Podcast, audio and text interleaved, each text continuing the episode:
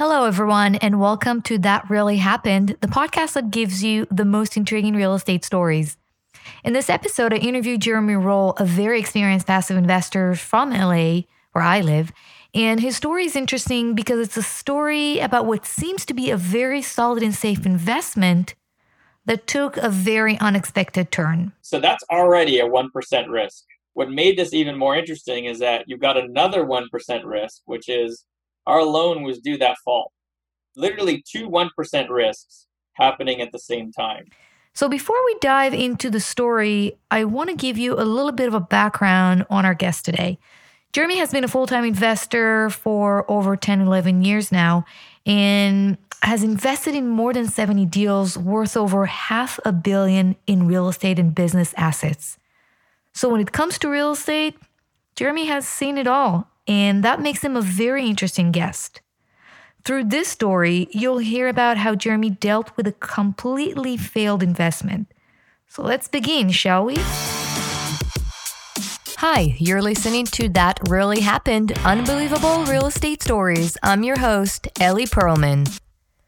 If you're a real estate investor, this is the podcast for you. Our guest speakers will bring you amazing, intriguing, and unbelievable stories about real estate investing. The stories will be an honest and transparent account about what it actually means to invest in real estate.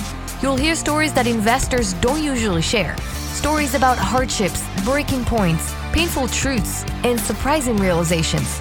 Sometimes there's a happy ending, and sometimes the story ends very differently than you would expect. So let's get the show started.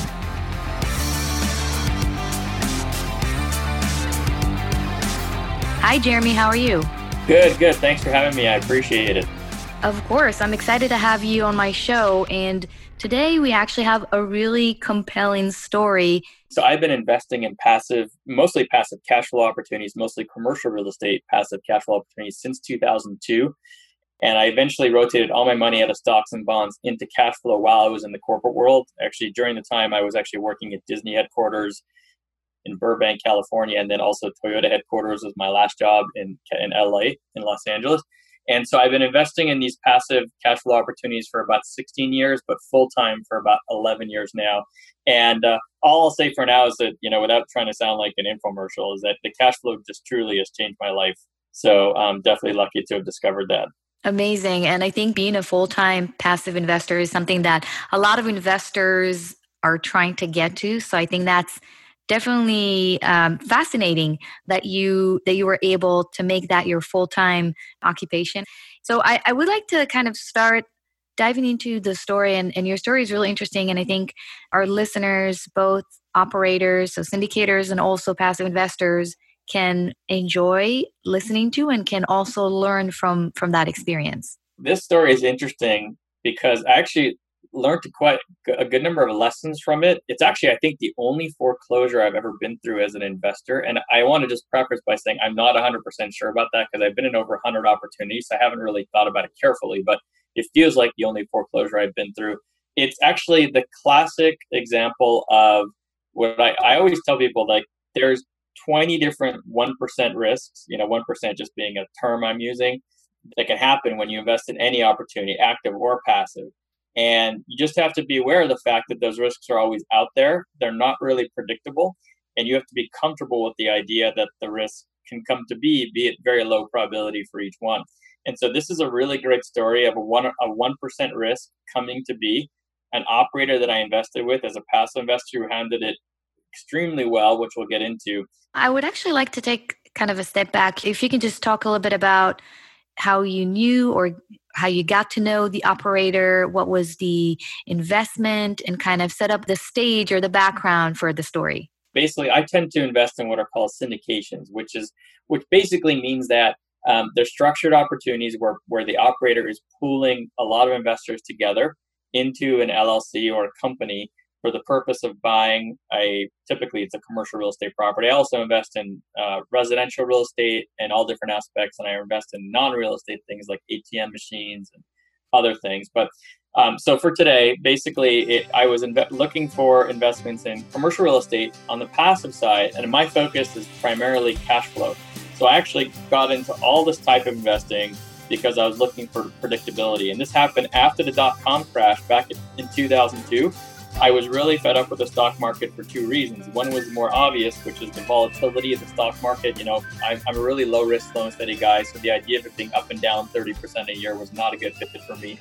But more importantly, I decided like the biggest problem I had with it is the lack of predictability for my retirement account. In other words, at the time, not knowing where the stock market would be in a day, a year, 10 years, 20 years, that bothered me the most. So I got into this passive cash flow focus of investing for more predictability, which means that I tend to invest in opportunities that, let's say, are 80 to 100% occupied, stabilized, kind of uh, may or may not have any value add upside whatsoever. That's optional. And so the concept is that I want to go to sleep tonight, wake up tomorrow, not much has changed, have a diversified tenant base, and then hopefully have a pretty high probability of hitting within a certain range the quarterly cash flow distributions that are projected.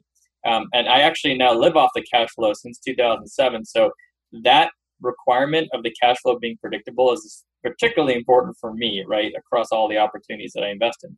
So, with all that in mind, I was looking for those types of opportunities, and the way I was finding them back then, and still till today, is that unfortunately most of those opportunities are not allowed to be publicly marketed. Most of the syndicated structures do not allow for public marketing without getting into too much of the legalese, there are exceptions, but just for the purpose of this discussion, most of the time you have to find these through networking because the operator is not allowed to go advertise these or publicly market them and not even able to mention them in a meeting if they're, let's say, a presenter or a panelist. I mean, those are all not legal. So I found the opportunity through networking, through real estate meetings in Los Angeles.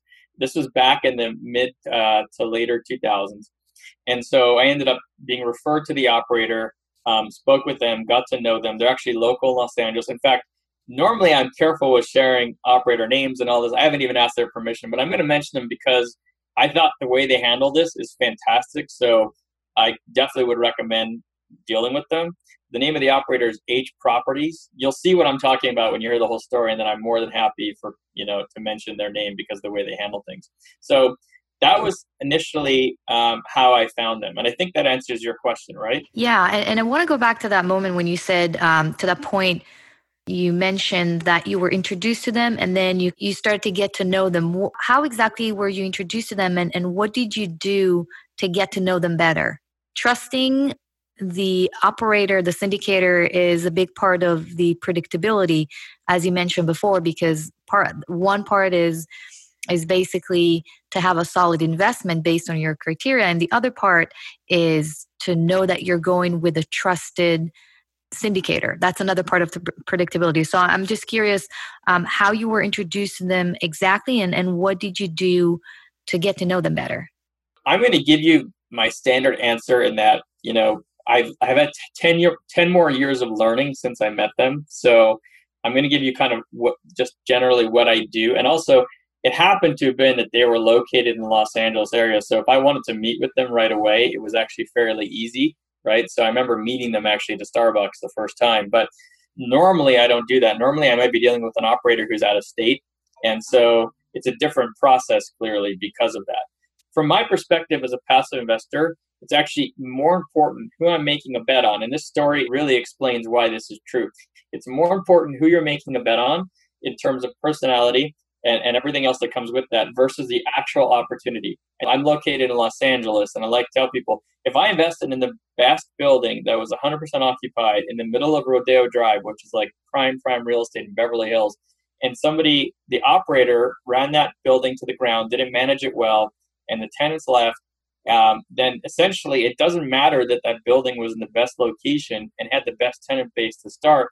We would end up having to give the keys back to the bank, get foreclosed, and we have nothing as investors. So I really truly believe that who you're making the bet on is more important than the opportunity. Now, as far as the opportunity itself and its structure and its business plan and its location, that's all very important too. But who you're making a bet on is critical when you're going to be a true passive investor in a syndicated type structure. What I do is I'll read the opportunity and I try to read between the lines. So I'm looking for an operator who is conservative, who is under promising, over hoping to over deliver to build long term relationships with investors versus the kind that is actually just trying to make the numbers look as good as possible to attract investors, but may or may not hit those. and therefore is kind of doing a, you know, make this look as good as possible, find investors, move on to the next. And then one more thing, which is really critical, which unfortunately I find most investors don't do, but has saved me multiple times, is I always do background checks on the managers. I do it on each manager of the um, or managing member of the LLC, and that's a critical step that I, I. In fact, if I invest with somebody multiple times, every time I invest with them, I redo the background check in case something else comes up that wasn't there before from a year ago, um, and so that that's critical as well. What is included in that in this uh, background check? Well, so do you look at uh, previous deals? Do you look at you do you even you know check criminal or? So i happen to have signed up with tlo like tom larry organization tlo.com which is owned by transunion which is one of the top two i would say most thorough sources you can use.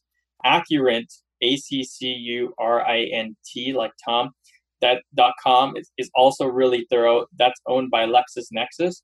And one of the things i do before i run a background check most of the time especially the first time on somebody is i will ask them for their name, date of birth, and home address to make sure they're willing to share that for me. And also, um, I will I don't ask for social security or anything like that.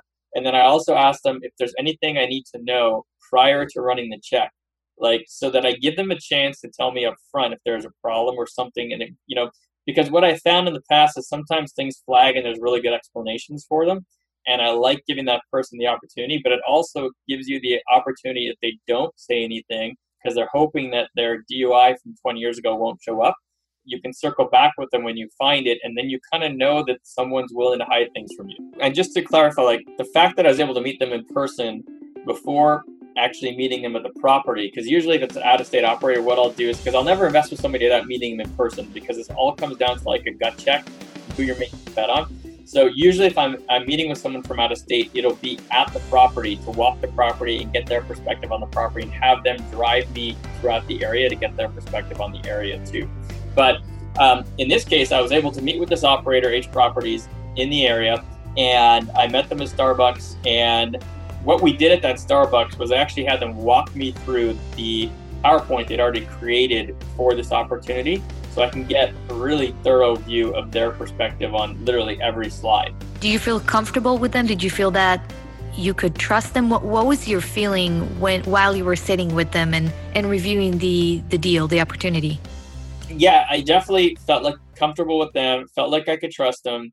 And, you know, in the end of the day, really before investing in any opportunity, I do a kind of a full gut check taking everything into account background checks, spreadsheets, questions I've asked over the phone, in person meeting. It's all about the gut check from my perspective in the end of the day to make sure you're comfortable with somebody. And so, definitely had a good gut check from that meeting um, without any major flags.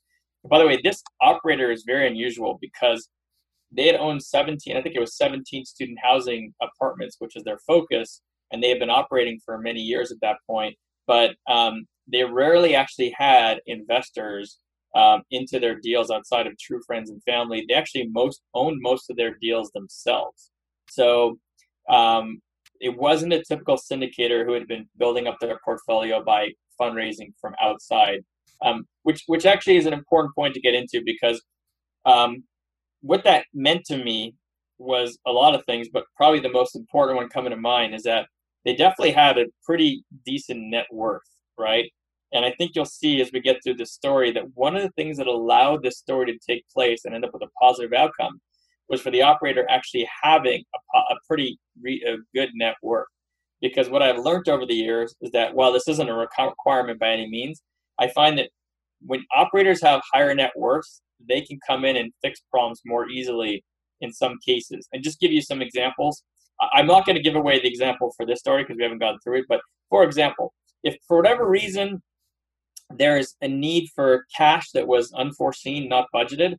Rather than having to do a cash call, a higher net worth operator, maybe they need 250,000, 500,000, could come in and actually make a loan directly to the company themselves, potentially at a very low interest rate or no interest rate to help investors versus having to go and actually do an entire cash call, right? Just for example. So that's one of many examples where someone who's higher net worth can really help to uh, bridge problems or challenges that come up. Now, you have to be dealing with the right personality for that to happen, right? Just because someone has a high net worth doesn't mean they're going to do the right thing or do things to help invest. So it's a combination of the two. But that net worth piece can definitely be helpful sometimes. So we listened to Jeremy's thorough process that helps him vet the sponsor and the deal. At this point, Jeremy met with the sponsor in LA at a coffee shop, got to know him, went over all the details, and then made up the decision to write him a check and enter the deal as his partner. And for a while, everything went well. The sponsor bought the property and it was cash flowing for several years, just like Jeremy anticipated.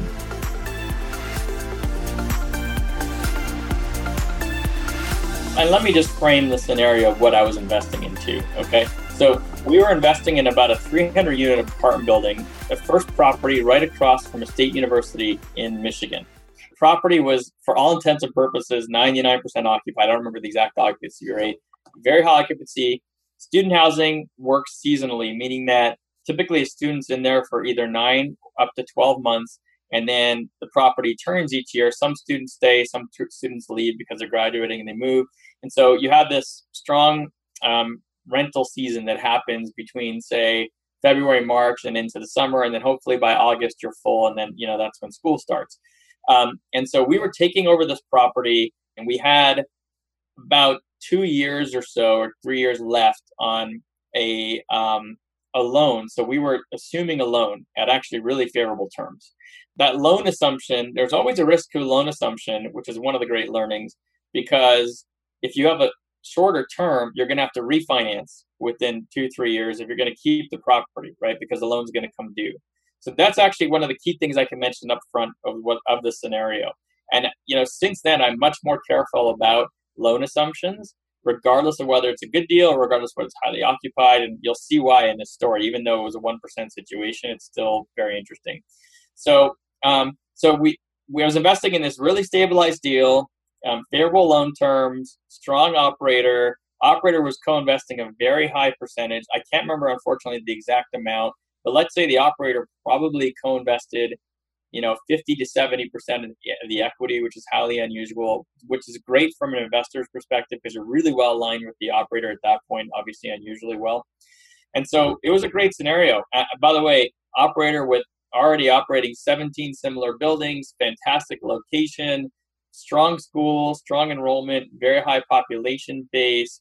Like location could not have been better from um, which is ironic with the way the story goes um, at the property. So I was actually really happy to be getting into it and really strong cash flow. So you feel pretty good about investing with that specific operator.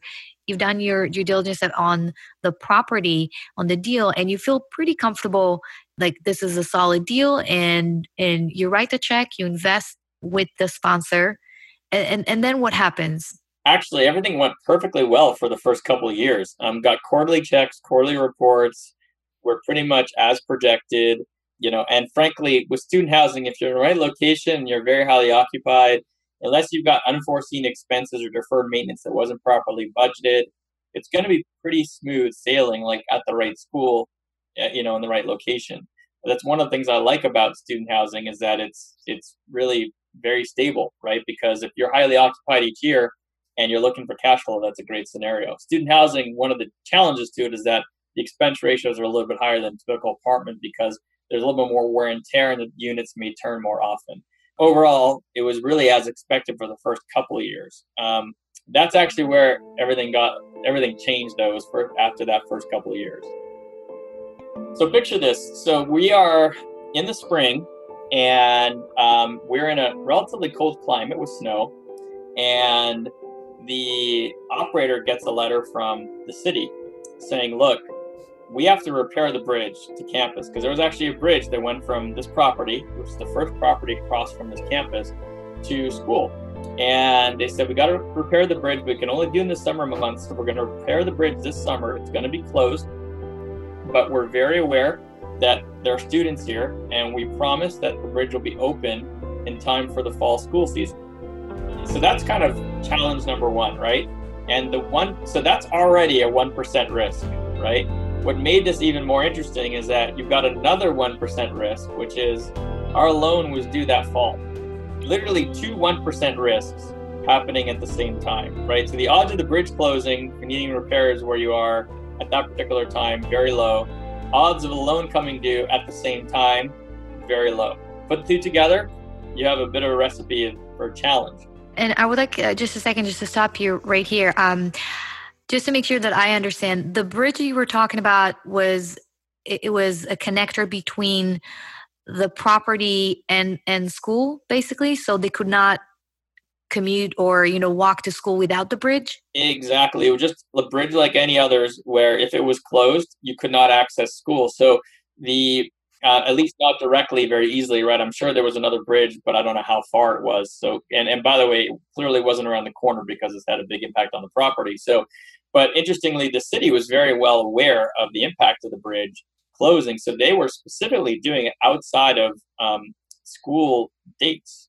Where we had a challenge is that students became aware of the fact the bridge was closing, and when it came time for them to renew their leases and get new leases, none of them were really sure that the bridge was going to be reopened in time for school. It's what the city said, but they didn't know that with certainty.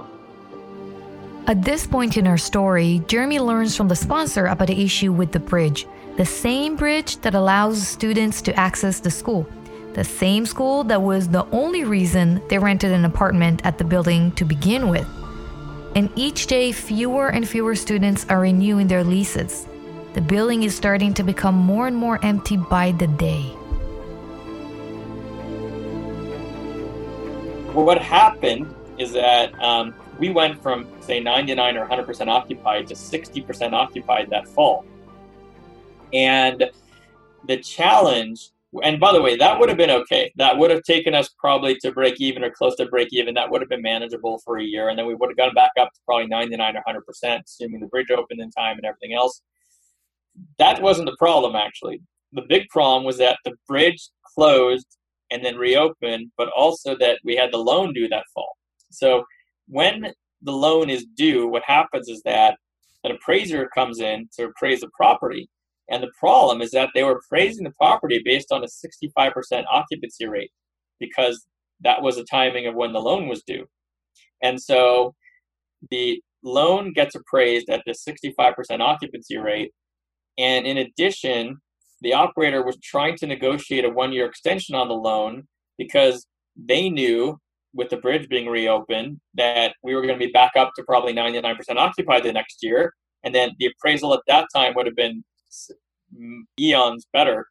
But the bank was not willing to extend the loan, probably because they wanted the property. I don't see any other reason.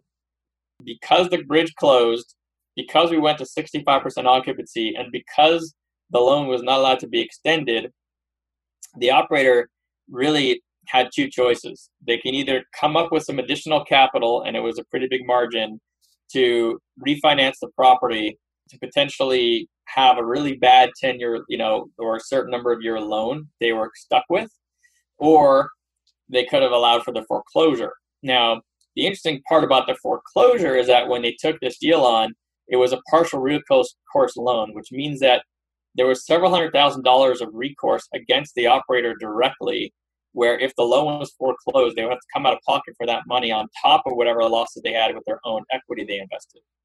So this was going to be very expensive for the operator, no matter which way you look at it, putting aside the fact that they had the majority of the equity deal to begin with. And so that was a scenario that was being faced. And can you explain to uh, the listeners what is kind of the connection between the occupancy and and renewing the loan? So how does from your experience, how does a lender look at a loan and what do you think that they that they had in mind when they saw that occupancy was as low as 64%? Um, I can't really speak on behalf of the bank because I never really spoke to them. And also keep in mind, I'm just a passive investor, so I don't have the experience of dealing with refinancings directly. But let's say you're used to taking a 65% loan to value and your property is worth 10 million, you're going to get a loan for 6.5, 6.5 million, right? What happens if your property is only worth 6 million and then you need to get a loan? You're only getting a loan for like 4 million in that case, roughly. So um, if you're trying to refinance another loan that was roughly five or six million with a four million dollar loan, that's a big problem because there's a gap of a million or two that you're not you're not getting to because you're refinancing at a much lower value. So basically the occupancy is directly related to the value of the property because it's it affects the income of the property. And so that's you know usually when it comes to commercial real estate and especially multifamily looking at the income is a major uh, factor in determining the value of the property. Exactly. And so the other challenge is something called a debt coverage ratio or debt coverage service uh, ratio which basically the banks require a specific minimum ratio between the net operating income and the debt that you actually have, the, the debt payments associated with the income. And so if you don't have enough income, so if you have a 30% occupied building and you're trying to get a big loan, you're not going to have enough income to cover the size of the loan and the debt service payments from the loan. And so similarly in this scenario, right, if you have income from 65% occupancy instead of 100, you're only going to be able to cover a much smaller loan and the payments associated with that loan. And so that's where you get kind of crunched down to a much smaller loan. And that's where you have that gap between what you have to pay off as the current loan that's due versus the amount you're going to get to refinance and cover paying off that previous loan. Got it. And and I actually want to take you back a little bit to the moment that you realize that all of a sudden there's an issue with the bridge and the moment that you realize that actually we have a problem with the loan because occupancy has dropped. How did you, I mean, how was that communicated with you? Did the operator call you? Did he send an email? I mean, can you, if you can just go back to that moment where you're discovering that something might go wrong? I think this is how I learned about it. And again, it was over a decade ago, so I'm hoping I remember it correctly. I think we all got a notice in the quarterly report that they were having this challenge and that they were trying to negotiate a loan extension with the bank, which actually seemed completely reasonable to me and what I actually assumed would be the normal outcome in this scenario. Um, and so that's how we were notified. Um, we were definitely given an explanation of um, the fact that the bridge was being closed and that the occupancy rates were dropping, and obviously the loan was coming due. And so we were definitely um, the communication from the operator basically brought us up all to speed. Now, I didn't necessarily get a separate email from the operator like the moment they find that found out necessarily from what I can remember. But frankly, like I wouldn't necessarily expect them to because from the point in which they found out the bridge was closing until the loan was due was, was I think like six months. And so they had a whole number of months to even um, up front to try to handle it, along with potential extensions, both monthly and you know annual extensions they were going to look at doing. So there was a lot of time between when they found out and for them to try to manage it. Got it. And that moment that you find out that something might go wrong with this opportunity, do you remember how you felt at that moment? To be honest with you, I didn't expect the outcome that happened with that initial information because I truly expected, like the operator did, that they were just going to extend the loan and that I, honestly, at the time, the expectation I had as an investor is that maybe we'll have no cash flow for a year. Um, it wasn't like, okay, we're going to lose the entire property, right? Um, so it was a different, it wasn't like a catastrophic expectation.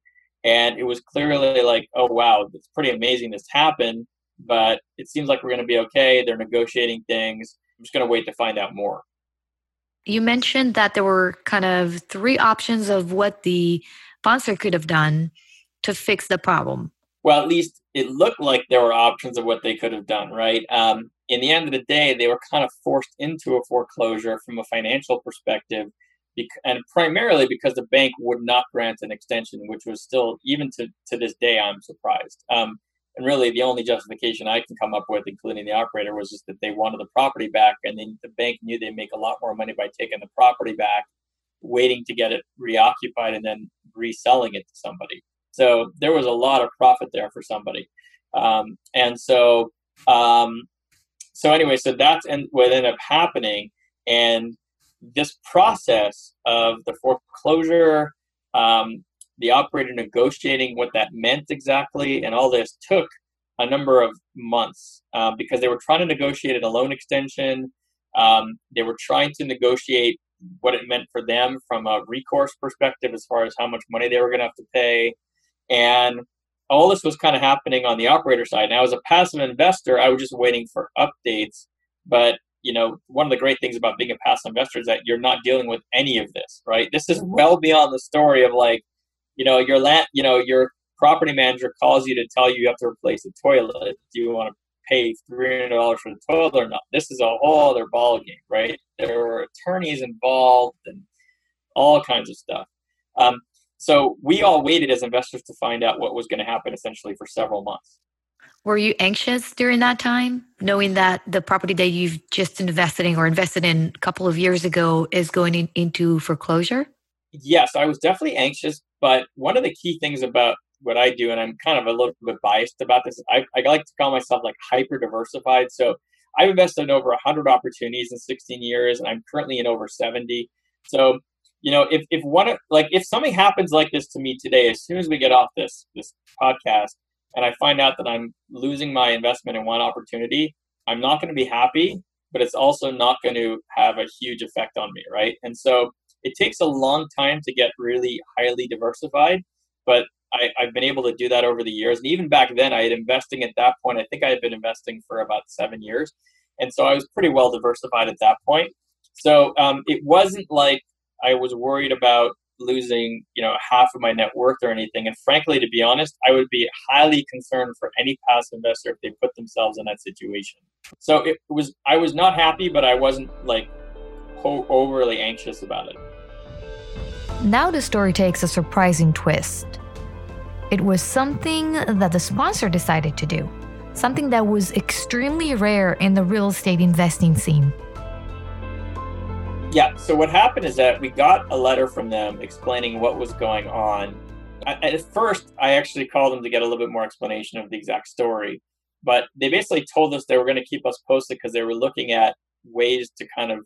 Um, they, they felt very bad, so they were looking at ways to help investors um, throughout the situation. And what's really interesting and unique about this story, and, and by the way, it goes back to what I mentioned before about the net worth of the operator, is that what the operator ended up deciding to do for investors to help them with no legal requirement whatsoever, by the way. They could have just gotten foreclosed, investors could have lost their equity, they could have lost their equity, they could have lost their recourse loan, and that would have been the end of the day, right? Legally, that's really what the outcome should have been without any additional action from the operator.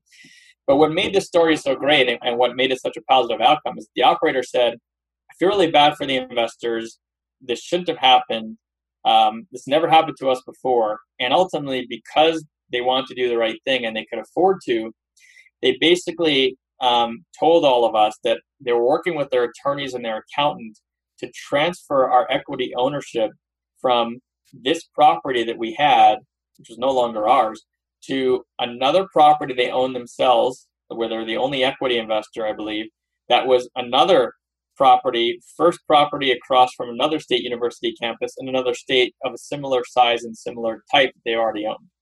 And so, what's really amazing is that this operator went through all this heartache, lost the property, lost their own equity, lost a recourse loan, and yet still kind of did what they could for investors and spent about a one year transition of working with attorneys and accounts to figure out the best way to structure it to get investors equity put into their their other deal and replace their equity. So they were actually coming out of pocket their own equity in the other deal and giving it to investors, even though they've already lost all this other money, which is pretty amazing. And again, nobody asked them of this, as far as I know. And this was just simply like you made a bet on the right person who could afford to do the right thing. So it's a combination of they could afford to do the right thing, and they also decided to do the right thing, right? Because we talked about that before. Just because you have the money, it doesn't mean you're going to do the right thing. When I say the right thing, I'm not even sure that I consider it the right thing. It's just a really great thing to do, right? I don't know if there's a right or wrong because as investors, we invested equity into this one deal. And if it went wrong because of a 1% risk, as far as I'm concerned as an investor, it's a risk that I took.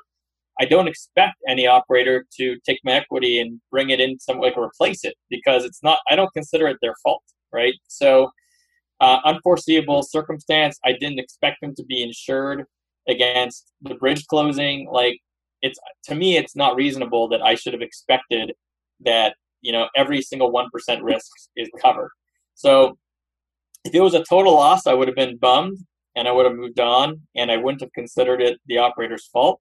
But they came in and kind of went above and beyond and ended up replacing everyone's equity. So in transition, we ended up waiting about a year for the attorneys and the accountant to sort out how to best structure this. And then, so we lost cash flow for about a year. And then we got started to get checks and we got all of our paperwork to get transferred into new um, property and to start getting cash flow from that new property. So there's a one year transition, no cash flow, and then we end up, and it's, it's funny, I'm still in that opportunity today. Still oh, really? I was yeah. about to ask what happened with that, with the second opportunity, and if you know, have you made any money on on that opportunity? So what's interesting is that that opportunity I forgot to mention. In fact, it was a second investment I made with them.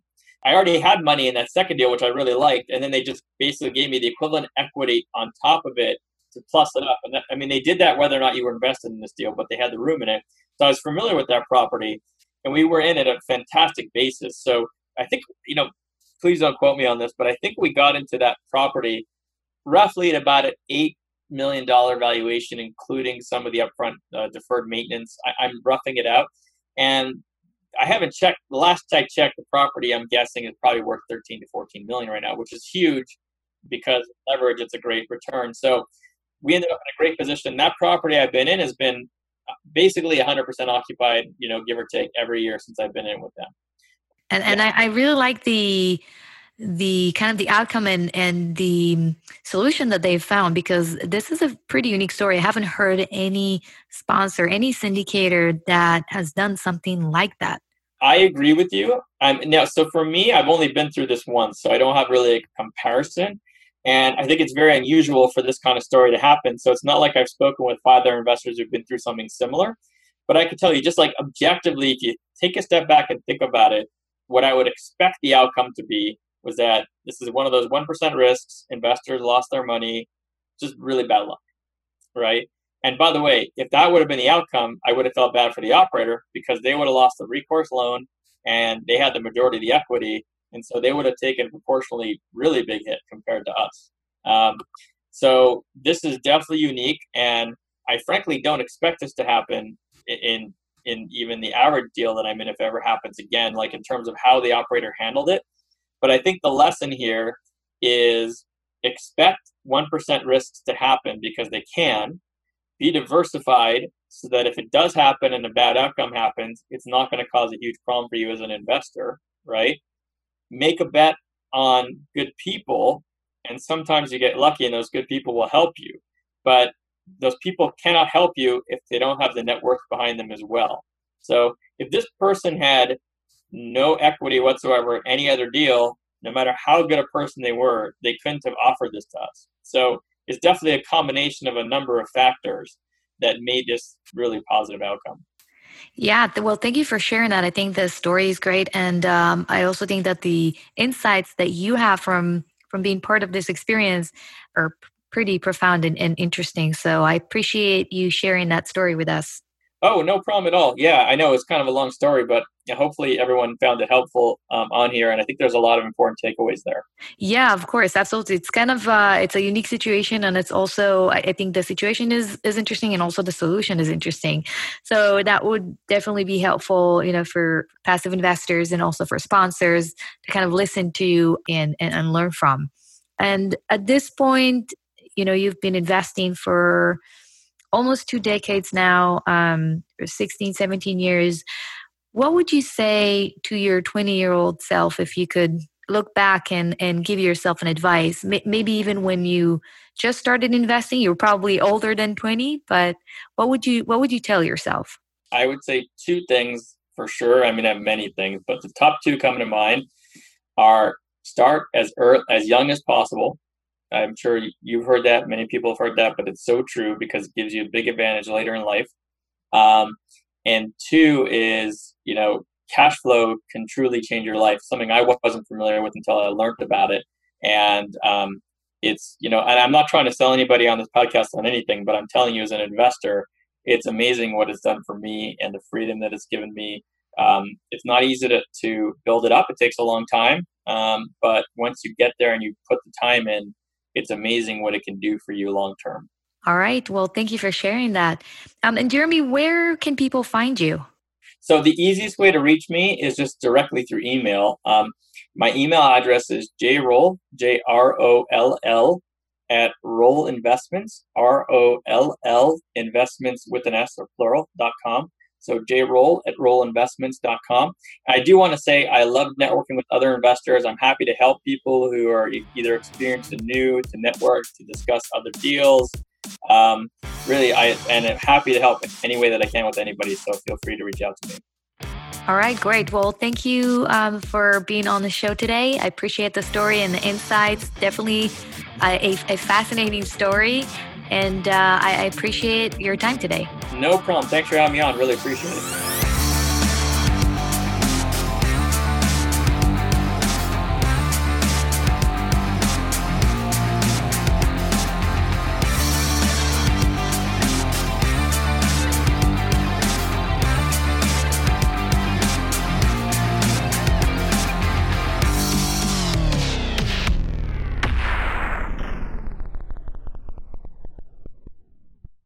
This podcast is a part of the C Suite Radio Network. For more top business podcasts, visit c-suiteradio.com.